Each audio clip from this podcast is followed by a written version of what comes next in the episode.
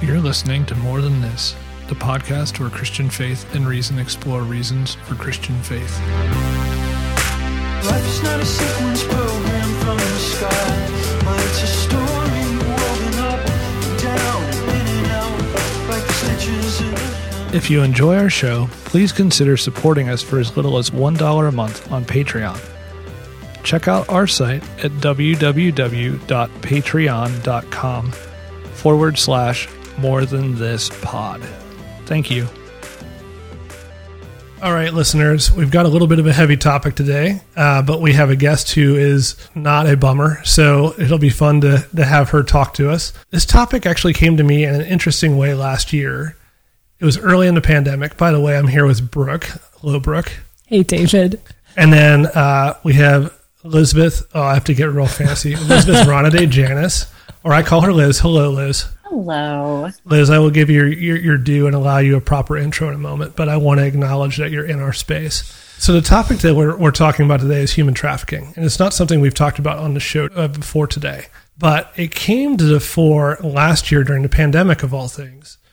I was in the parking lot of Home Depot, uh, masking up. This is pertinent to the story. Putting my mask on, walking in, and there were two trades tradesmen next to me walking in, and they were like swearing, and they're like, "Oh, we got to put our masks on."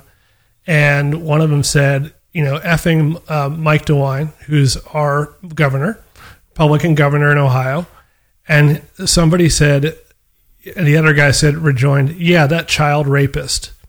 And I was like, "What?" I'm like, "That's new. I have not heard anything to that that you know before." Like he's like a, a wonderful Catholic family man, done all kinds of things for children and mental health and you know foster care in the state of Ohio. He's got an impeccable record in this regard. And I was like, being an advocate for children, and I was like, "What is going on? Like, where would this come from?"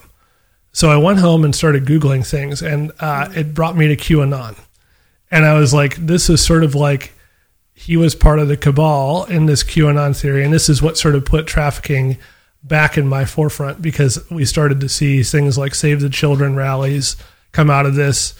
And a lot of this was like a very oblique way to bring something to the, the forefront that's been going on for some time immemorial. I mean, trafficking is nothing new. Uh, but it was a very weird, oblique way it kind of came into the discourse last year.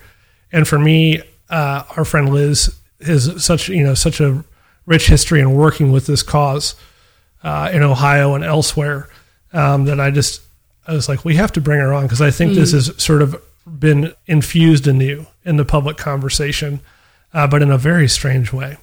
So that was that was my prompting to get Liz on, and then I snapped my fingers, and ten months later, here we are talking. So.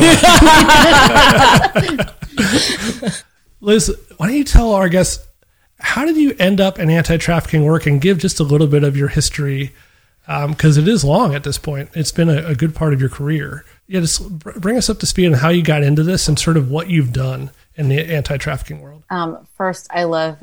I don't think I've ever had anyone think of me because I thought of QAnon first. So that's a really lovely correlation that now exists in the listener's mind. But I do want to thank you guys for having me on. It's uh, a privilege to be with Dave and Brooke, dear, dear friends and incredible humans. And yeah, thanks for bring, bringing me on to talk about something that is heavy. Like it's just heavy. And I, I should just preface the conversation with I am not going to talk about anything particularly explicit today. Um, I'm not drawing any pictures of anything graphic or anything for anybody. So I just want to put that out there for anyone who might feel a little apprehensive about it. That said, when you talk about human trafficking, you talk about sensitive things like sex and sex trafficking and compelled activity and all the kind of terrible things that happen to humans. And so I just want to I just want to put that out there so people know if you listen with little kids, um, you know, might be good to, to have a listen first for yourself and see what you think's appropriate. Probably should probably so. should have thrown in there that in there before I told my my story. It said child rapist in it. well, you know, that's, that's, the world we live in. I don't think we're the source of of you know the worst things that kids are hearing. But no, I just I just want to I want to put that that's out fair. there. I've learned that over the years. So yeah, so how did I land here? I mean, to be honest, not a direct route. And it's funny because um, now that uh, trafficking is something that's a much more visible and I think understood issue in the public mind. People do say, "Well, how did you get up and get in this field?" And it's not something you major in. Maybe now you do major in college. I actually have no idea, but um, the way that the way that I landed here is probably how many do, which is to say, it's not a particularly direct route. Um, when I, right, I was right out of college. I had uh, when you all knew me so well, we all were hanging out. I had the good fortune of working as a legislative aide in the Ohio House of Representatives, which seems like such a an unrelated start. But the truth is, it's such a great place to learn about the world. And when you were in those positions, when you were a legislative aide answering the phones for a district, you start to understand um, kind of the, the needs of a community, right? Like even the mental health needs. Because when people have nowhere else to turn, you start calling your public officials. Like, I just can't get my Medicaid benefits. I need food stamps. I need this. I'm a veteran, but I can't get anyone at, um, at the VA to respond. I mean, just kind of all the hard stuff of humanity randomly ends up in those places. And, you know, you can choose to be someone who's helpful or not. And I do think, um, that along with some opportunities I had to volunteer, you know, through church and a mission trip in sub-Saharan Africa and to visit family in India, which is where you see just the most desperate and extreme visualizations of poverty is where you know like a lot of early 20 somethings you kind of snap out of your privilege. I was a fortunate person who did not um, you know lots of people learn it the hard way from the way that they've grown up. Fortunately that wasn't my experience. And so um, I learned it through these encounters and and, um, and meeting kiddos who are HIV and AIDS orphans in Zambia, and and just seeing that um, kind of the really unfair, unjust life experiences that some people are just handed. And um, as a result of that, I knew I wanted to to do something to be more useful in the world. Um, in terms of like a policy response, like how do we create laws and responses and humanitarian aid? That's I probably couldn't have articulated that at the time, but you know that are that are more just, mm. that make make life more fair, more kind um, across the world. So I ended up moving to DC for graduate school. And at that time, and this is sorry, it gets a little wonky, but it's just the truth, a little policy wonky. I had the opportunity to intern at. he thought I meant wonky, like I can listen, I didn't mean wonky like crazy wonky. I mean wonky like policy wonky. Oh, I should have known, Liz. I should have known. Brace yourselves, guys. this is the kind of conversation you're in for. You thought you were in for a scintillating conversation. I'm like, nope. Let me give you some government acronyms. So I worked at the Bureau of International Labor Affairs, which is which is uh, it's one of the arms of the Department of Labor that actually looks at the impact of our trade agreements on um, people in other countries. Like what what happens when we have um, uh, just certain packages in certain sectors. What happens to the workforce in those countries? What happens to people? Are they more or less likely to be exploited? What happens to wages locally? All that kind of stuff. That's really mm. important. I had the opportunity to do that and to do a lot of research on um, child labor in developing countries, which um, you know, slavery, human trafficking, and forced labor are among the worst forms of child labor. So that was kind of my first academic introduction to it, which was a really phenomenal way and I think fortunate way um, to be exposed to that in the policy realm. And then I worked at World Vision which is a, a global humanitarian relief and development organization. It's a Christian organization. And when I was there, I was fortunate to have the opportunity to manage programs, um, anti-human trafficking programs funded by State Department in Eastern Europe uh, and Southern Africa. And also um, I managed our Haiti earthquake response where mm. opportunities for exploitation were just rampant after the earthquake because you had a country with already you know barely functioning infrastructure. It went from barely functioning to zero. You know there are no protections for kiddos uh, and women and people in terrible positions. And so um, those experiences are really eye-opening. And probably the moment that stood out the most to me is when i had the opportunity to visit northern uganda in 2008 which had just a few years out of a 20-year civil war. Um, and so over that 20 year period um, i don't know how many people it was like 20 i don't know i want to say 20000 that can't be right. Yeah, twenty thousand Ugandans were um, kids were conscripted into um, service or mm. uh, into child la- um, sorry to being forced uh, sex slaves or into uh, child soldiers. And so, having the opportunity to meet with young young women there, who you know when who were gracious to share their time with me and tell me their stories. These are deeply traumatized women who have not had the chance for you know um, you know long term restorative mental health opportunities. Um, you know, during the time that I, in these conversations with these women, I remember one one was named uh, Margaret. We were both 25 at the time, I think, and during the time that I had gone to high school, college, grad school, and had great jobs, she had had multiple children as a quote unquote wife by a soldier and had lived in the bush. And it's just one of those things where you're like, that's a particularly extreme encounter with the worst form of, you know, slavery and exploitation. But it was just like, to me, it was like, God says we both have lives of equal worth. We're the same. How is this possible? And it, it was just kind of with those moments where I don't know if you guys have experienced it when you just feel like your head is kind of turned and you see something you've never you never seen you can't and you're like I what am I supposed to do with that I can't just that's just so extreme and so um, you know since that time I've gone on to serve as Ohio's anti-human trafficking coordinator under Governor Kasich for almost five years and I've worked for a couple of NGOs since then. And through all that um, I've been very fortunate to meet survivors from all different walks of life to work with some incredible people in the trenches who are um, trying to make life more just and kind and fair, um, and survivors who have put in unbelievable work to find their own healing. And um, yeah, so that's that's kind of been my experience. I feel really fortunate to have had that. I will say it has been very heavy at times, um, but I say that as someone who fully says, "Man, do I have a lot of good fortune and privilege in my life." And it's a so long answer to your question, but that's the trajectory. Oh, thanks, Liz. So we're talking to someone with a little bit of experience, Just a little just a tad. Liz, could you give us a picture, just for our listeners uh, and us as well as we're learning here? Could you give us a picture of the average trafficked person in America? Like, what what is who are we thinking of? That's a great question. And um, to answer that, I will first, um, again, not to get too policy mm-hmm. wonky on you, to, really, to I- Professor. I'm really hoping for some just left field banter at one, at one of these walk conventions. Just go a little sideways one time. I'd be so happy. Oh my goodness. Uh, sorry, I- you know, for everyone, I, I do try to, this is not a light topic. And I have just found that if you don't, it's really important not to take yourself mm-hmm. seriously. And so if you hear that coming through, know that I take, Yeah. I take this really seriously. I take myself not at all seriously. So that will probably come out in multiple ways through this conversation. But um, I do want I do just want to define human trafficking quickly. And the reason I want to do that is, and I've said, I always say this whenever I do a training for like law enforcement or policy people or social workers. I don't do that in any way to sound condescending. I think it's because it's very confusing. And I'm somebody who has been doing this for a long time. And I think it's hard to understand what we're talking about. So, just really quickly um, trafficking is a form of modern day slavery where people profit from the control and exploitation of others. And the easiest way to think about it is it's the compelled service of others for profit. And the reason I, I put it in those broad terms, compelled service of others for profit, is because that's the element you could see how many things could fit into that Right. umbrella. So compelled, you know, whether by um, force, fraud, or coercion, which is the legal elements in the U.S. for it to rise to the crime of trafficking.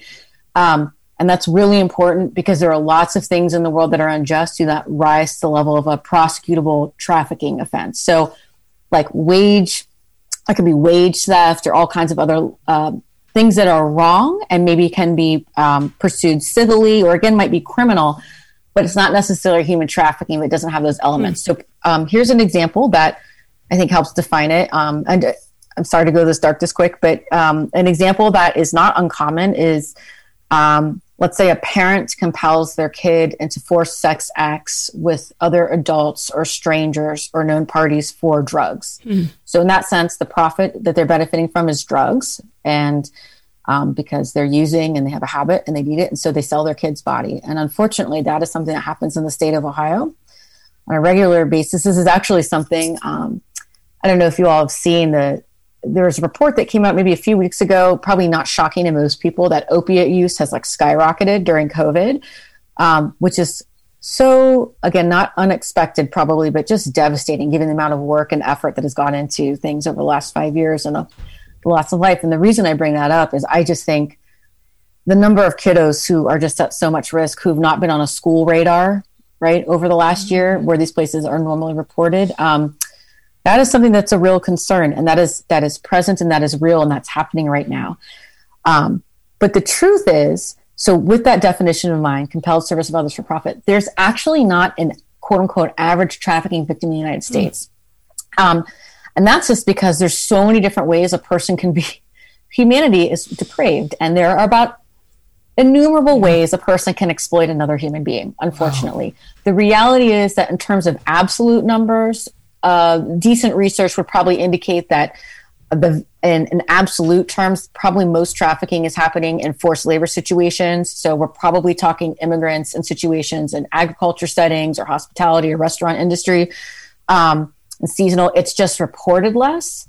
For many reasons, there's just a lot of barriers to service, right? Somebody doesn't speak English, they don't know the laws, they think that they've broken um, uh, immigration laws, so they're less likely to self-report because they think they're going to go to jail. Uh, even though lots of times traffickers hold on to visas or allow someone's legal um, uh, legal visa to expire, so then they become illegal once they've been here for a period of time. That is probably, in absolute terms, the most common form of trafficking.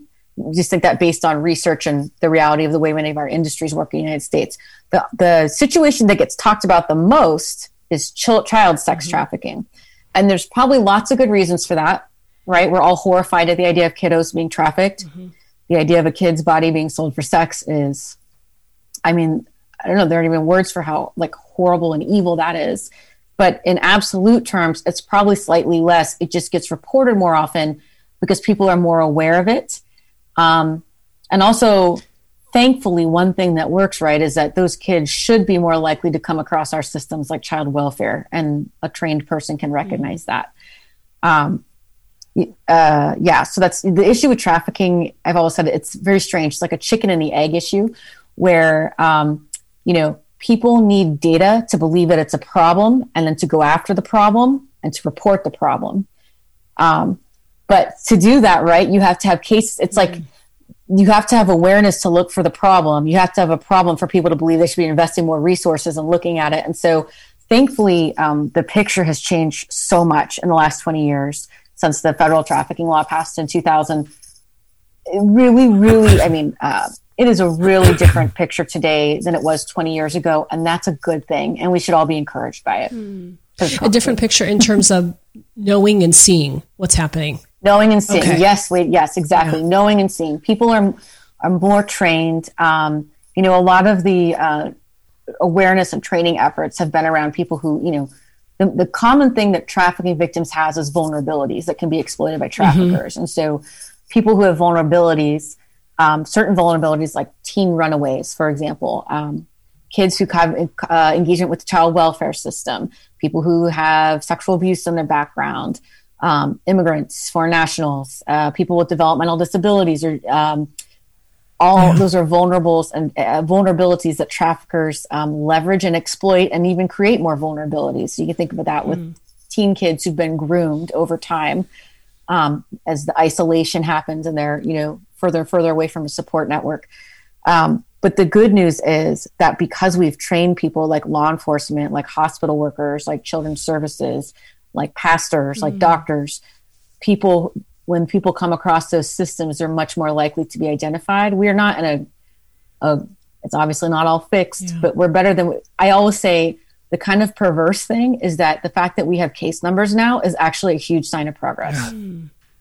it's not a crazy place to land, but the fact that I know that 242 kids in 2019 were identified by the Ohio Network of Children's Advocacy Centers, hmm. that's actually great. That means 242 kids had an opportunity to meet with interviews and to get mental health and to be um, assistance and to have their cases referred uh, for prosecution. That's also, I think, just the tip of the iceberg. And those are kids who were lucky enough to come across, quote unquote, lucky enough to come across those systems, you know? So, Well, and you mentioned I can't remember your, but it's like coercion, fraud by force, whatever, whatever it might be, mhm, forced fraud, coercion. force, fraud, and coercion. Those to me automatically indicate that whoever is, you know, being forced, coerced, or defrauded probably is in a weakened position to report or tell or be listened to, and also the whoever is doing that is profiting from them. So there's very there's very little motivation intrinsically for that person to stop or report what's going on if they're you know so that's that's patently obvious but i'm i'm interested in this because you you mentioned you know child trafficking is the one thing you know anymore excuse me one second anymore. I'm just I'm wondering. I feel like our society is begging for something that we can all be like angry about together. Uh, we we don't seem to be able to do that well. But kids and wel- child welfare seems to be like the one thing that we kind of can. So I keep thinking, well, why aren't we more roundly taking on human trafficking? Why isn't it, you know? And you said, well, it's because in, in some ways kids are maybe not the majority of who under this definition individuals who are being trafficked. And I was wondering about the political uh, the politics of this. You were not just, I mean, obviously nonprofits work in a lot of polit- politics stuff too, but you held a political office in Ohio regarding trafficking. And I don't mean to like re-trigger any trauma that you had from that experience, great. but I'm wondering about what what the politics around uh, trafficking are. You know, because especially when you bring if you bring kids to the fore, it seems like oh yeah, that should be bipartisan. But then you mentioned migrant workers and uh, all kinds of, Yeah. of other groups that maybe aren't as broadly sort of seen as vulnerable. And also, you know, as we've learned in the pandemic, there's been a lot of complaints about farming shortages. Uh, and most of the analyses I've seen is because it's a shortage of migrant workers. We're, our, our economy, our food economy runs probably, I'm, I'm making a leap here, Liz. You can correct me if I'm wrong, but probably some of our food economy and a lot of our economy is held up by trafficking and by the continuing flow of, of this. Maybe our even a good, our price of goods and things like that are probably sort of in cahoots with this. So I'm, I'm, I'm like, made me think, well, this isn't just so easy. There's a reason why the, the politics of this must be weird. Um, but how does this kind of shake out in the two party system? Like, I am I am I being naive? Like, is because I know like you know typically Republicans are like pro family and pro kids and you know like we I did have that story I heard you know that was a, a weird oblique homage to QAnon and I know that's not the same as Republican that's a, a lunatic fringe or somebody on is kind of far out in terms of a movement but it, nobody's like we are anti-family like you know, on the left it's not like we're anti-family or like yeah. but there may also be more sympathetic to the cause of, of immigrants as well on the left. How does that all sort of cohere in the issue of trafficking broadly? It's a good. It's the short answer is it's complicated, but it is. So uh, I'll answer in two pieces. So the first thing, you know, your questions about kind of. Um, I remember once Julia preaching a really great sermon. Julia Pickerel from Vineyard Columbus preaching a great sermon about, um, you know, our luxury comes at the backs of others, which is just true. Period. End of sentence. It's just true. And I think I remember her at the time. Um, pulling she was talking about the subsidiary that apple was using for uh, manufacturing iphones if you remember um, i don't want to say their name Right. like it's foxconn or something but they the individuals were you know people were so under stress they were like jumping out of windows um, to the point where they had to put netting around the sides because the hours were so egregious in, in the factories in china um, and I think so. A couple of things are important. You know, again, that's where this distinction between trafficking and exploitation are important. They might not be being outright trafficked, but if you're working out of desperation because you know a way to feed your family, like maybe you're not being held. Maybe you do have freedom to go home. You could quit if you wanted. You know, it's uh, it's not the same as being trafficked. That said, are we okay with that as people? As human conditions for the clothes in which you know the conditions in which my clothes are manufactured and things like that. So there's that and uh, there was a lot of political movement in the 90s around that i remember the no sweat act it all came out of around um, the nike the nike issues there was like a big scandal with how nike was producing its shoes in certain factories in bangladesh you know which of course things have gotten better but not that much better i don't know if you guys remember a few years ago when the factories collapsed and i think so i I, uh, I I won't say all the names of the companies now, but a number of very large apparel brands still make their their clothes in those places. Who all said those that they pass quality assurance checks, you know, and the, the building pancaked and the um, and so so there's that, and there's people living in terrible circumstances that allow us to live. I would say again in in the United States with our food suppliers, again it's a mixed, and there have been some really um, some great movement towards uh, towards workers' rights and better conditions. The Immokalee Coalition um, is a really good example out of Florida, and I think they're in California now. And they're- a a, a grower uh, producer led entity that has fought for fair wages and good working conditions. And so that does exist, and those those things are good. And they've gotten a bunch of um, you know major uh, food chains and fast food chains to sign on um, to those things for sourcing. In terms of the other politics of things like child sex trafficking, it's funny because to be honest, I'm not saying that there weren't when there used to be an, a kind of quote unquote normal Republican Party and a kind of quote unquote normal Democratic Party. Like I remember when I was in my position, Senator Portman, who was a Republican from Ohio, he, announced he's not going to seek reelection. He led with Senator McCaskill, D from uh, Missouri, led all the hearings on unaccompanied minors. And so there was this huge, the last time there was this huge uptick in kiddos coming over the border who were at huge risk for trafficking. And there was a big case in Ohio with the egg farms in Marion. Um, he's the one who led the charge on figuring out what would happen and holding people accountable. Wow. like with minors who are you know quote unquote you know not legal um, migrants like he just he sought justice for it and he didn't seem to care a whole lot about the optics of it. And that was incredible. And kudos to him for making that his issue. And i will say the whole time i worked for governor kasich um, you know obviously there's no reason for me to shill for any political party now. I'm, I would consider myself an independent. No one's in office anymore at this point, but like that really wasn't an issue. I would say this is an issue we need to care, and people would say, okay. And um, it was very unifying. And I think what's happened, you know, with QAnon, I mean, it's just kind of weird and curious. But the truth is, child sex trafficking is an abomination and it is evil, and we should care about it and we should do something about it it's just not usually it's not usually a situation where a trafficker is running a restaurant. What was the situation with Hillary Oh, the Clinton? pizza, they were pizza, alleging that Pizzagate. Pizzagate, Yeah. yeah. like that's not a thing. So Yeah. you know that's the issue is you know our child welfare system isn't designed to deal with kiddos who are being trafficked by third parties. If you have a teenager, a 14 year old who's being trafficked or there's an older person in that life. Maybe she's in a not great home but it's not bad enough to get her out of the house you know? She should still she could still live with her parents. It was a third party non-family member then those kids um, they can't be processed by by children's services because it's not a familial issue. So then they stay where they are.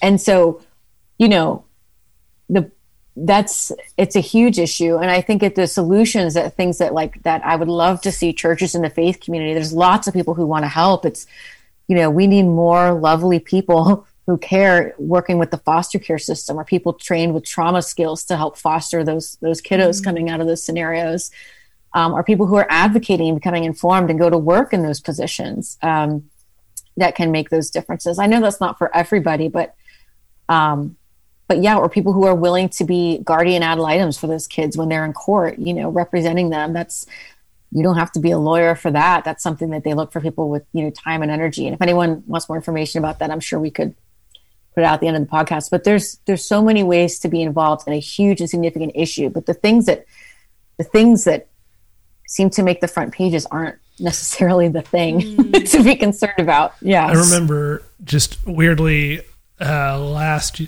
two years ago, I think in Westerville, there was a massage parlor coming to town, and like there was like Facebook groups and protests like going around, and like sort of that you know not in my backyard sort of thing, and because they were just sure it was like a dodgy, you know, I mean, just it was like an illicit massage and, business. and yeah. these these types of things get get some press. And we just saw you know with the shooting in Georgia like we you know that this has kind of come to the fore again. And there's always a sort of suspicion of trafficking like when that's brought up. But I I don't think we hear like you said what what when I think about the things that make the front page it's really kind of hit and miss. And it's so uh, I mean it's tired it's tired to say but it's it's click oriented right? It's things that sort of are sensational and and get anger out of people usually. Um, and those and that's for some reason that was like a big deal that the fabric of Westerville was going to be you know, shot down in flames. And we were sure we knew that trafficking was going on in this Yeah. place. It was over by the Walmart Brooke for for a local I was supposed to go in so um, Walmart was also seen as scandalous when it came to Westerville too. So I don't know. Westerville, like Walmart's got better. Christian Fry there sometimes with some of their issues, but yeah, I'm I know. sure. I still refuse to go to the uh, yeah. Walmart. I'm so annoyed. we, go, we go to the pharmacy there. I don't know why. We love the pharmacy. They're really nice. But uh, That's well, great and good for. I'm sure it's a wonderful. You know, it's funny because that um, the illicit uh, the illicit massage issue. You know, it's something again that has made the headlines in a very different way because of the tragedy in Georgia, and you know, it should be said. I mean, that was again just evil beyond words. What happened to those women and and the timing of it, you know, happening with. Um, w- you know, with uh, outright acts of violence happening against, um, you know, our Asian Americans. our Asian neighbors. It's it's evil, it's horrendous, and it also is true that many of these businesses are trafficking women, and so um, it's just hard, you know. Anyways, I do think it's really important. You know, it's a good what it is a really good reminder of how important it is to have people representing those communities in the conversation, which I think is something that's just know, not every not every massage business, issues. illicit massage But business when we talk about dealing with human traffics women who are working there. It is also true. I've been inside a number of them where the women are sleeping on site. They are not given adequate access to, to resources. They're shuffled between different illicit massage businesses. Um, they don't they they don't speak the language to get assistance. There are significant layers of shame and fear. Um, you know, we just need to take in consideration all these things. But what's really, really important is that we get people who understand those cultural considerations leading that conversation, um, rather than even someone like me who, yes, I understand the issue, but um, anyways, this is, gets to a different issue of within the trafficking movement. It's really important that we have more survivor led and culturally what competent what folks can, you know, taking the charge in some of these I know issues. it, the, So- the way it has traditionally gone is uh, maybe in the Christian church, somebody comes, uh, like you, comes to a church, like a religious organization, makes a presentation. Uh, it's it's deeply troubling because it's just deeply troubling and it's awful, and like so many things that are, are really wicked problems. Yeah, I mean, like they just are huge, hairy problems that have so many layers of entanglement um, you're like, what what do we do? I mean, like you've you've mentioned a few things like someone who I kind of I'm kind of trying to get at a twofold question. What can what could what can Christians do? And besides just being a decent person who sort of knows that this is like horrific, like do you have any like theological nudges for like why we should care and then what what we could actually do about that? Like you mentioned foster care system and you mentioned those positions and you mar- mentioned the guardian ad litem program which is excellent and we will definitely drop links into that uh, for the, in the show notes. But i'm wondering about sort of the theology of this because you you're a person of faith and you've already mentioned that um, liz liz and uh, brooke and i all went to the same church and Oh man, I I, I miss you uh, a lot. By the way, I'm like, oh, we're just saying we were supposed to go out for, for Thanksgiving, but COVID got in the way. So, Oh, um, likewise. we're, we're overdue. We're overdue a visit to see you. But as people of faith sad. and talking to some people of faith who are on here, what's what's kind of a theology uh, that would sort of nudge us to to movement and sort of saying, okay, I know this isn't okay, but like from a Christian lens, here's kind of why not. And what can the average Christian do who just feels like me? I'm I'm underinformed and underactivated on this. Like, what can I do that sort of, you know, well, not to say make it easy for me, but like give me something I can do short of maybe being a foster parent if I'm, I'm not in a position to do that.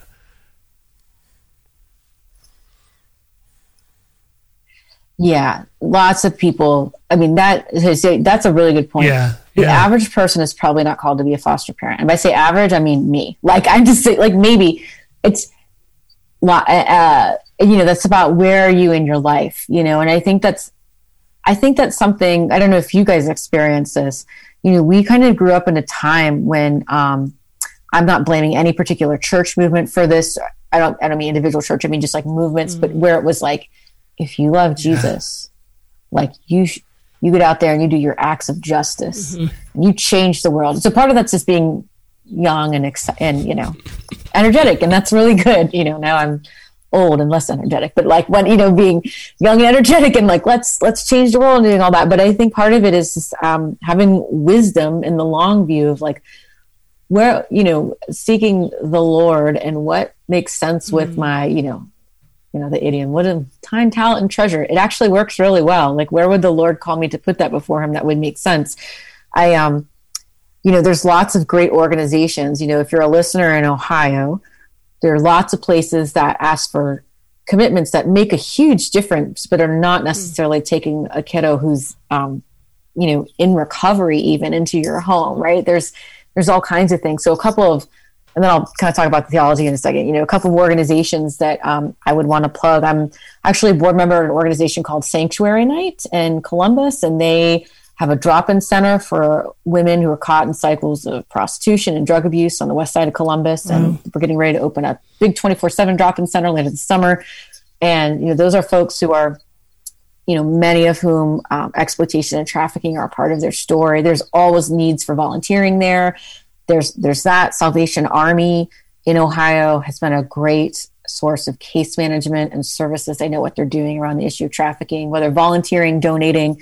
Um, for kiddos, the Ohio Network of Children's Advocacy Centers, which is not a faith-based organization, but is um, you know all these centers that have the hard skills like forensic interviewing and working with law enforcement and stuff for for kids coming out of immediate traumatic circumstances.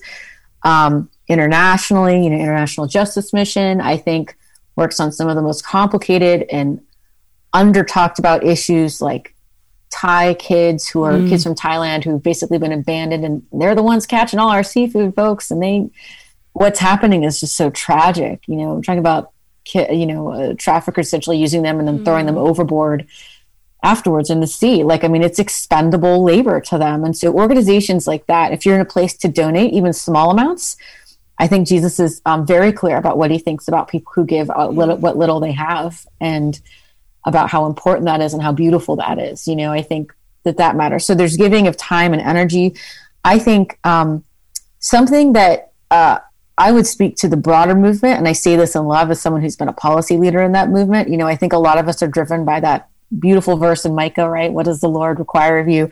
To act justly and to love mercy and to walk humbly with your God.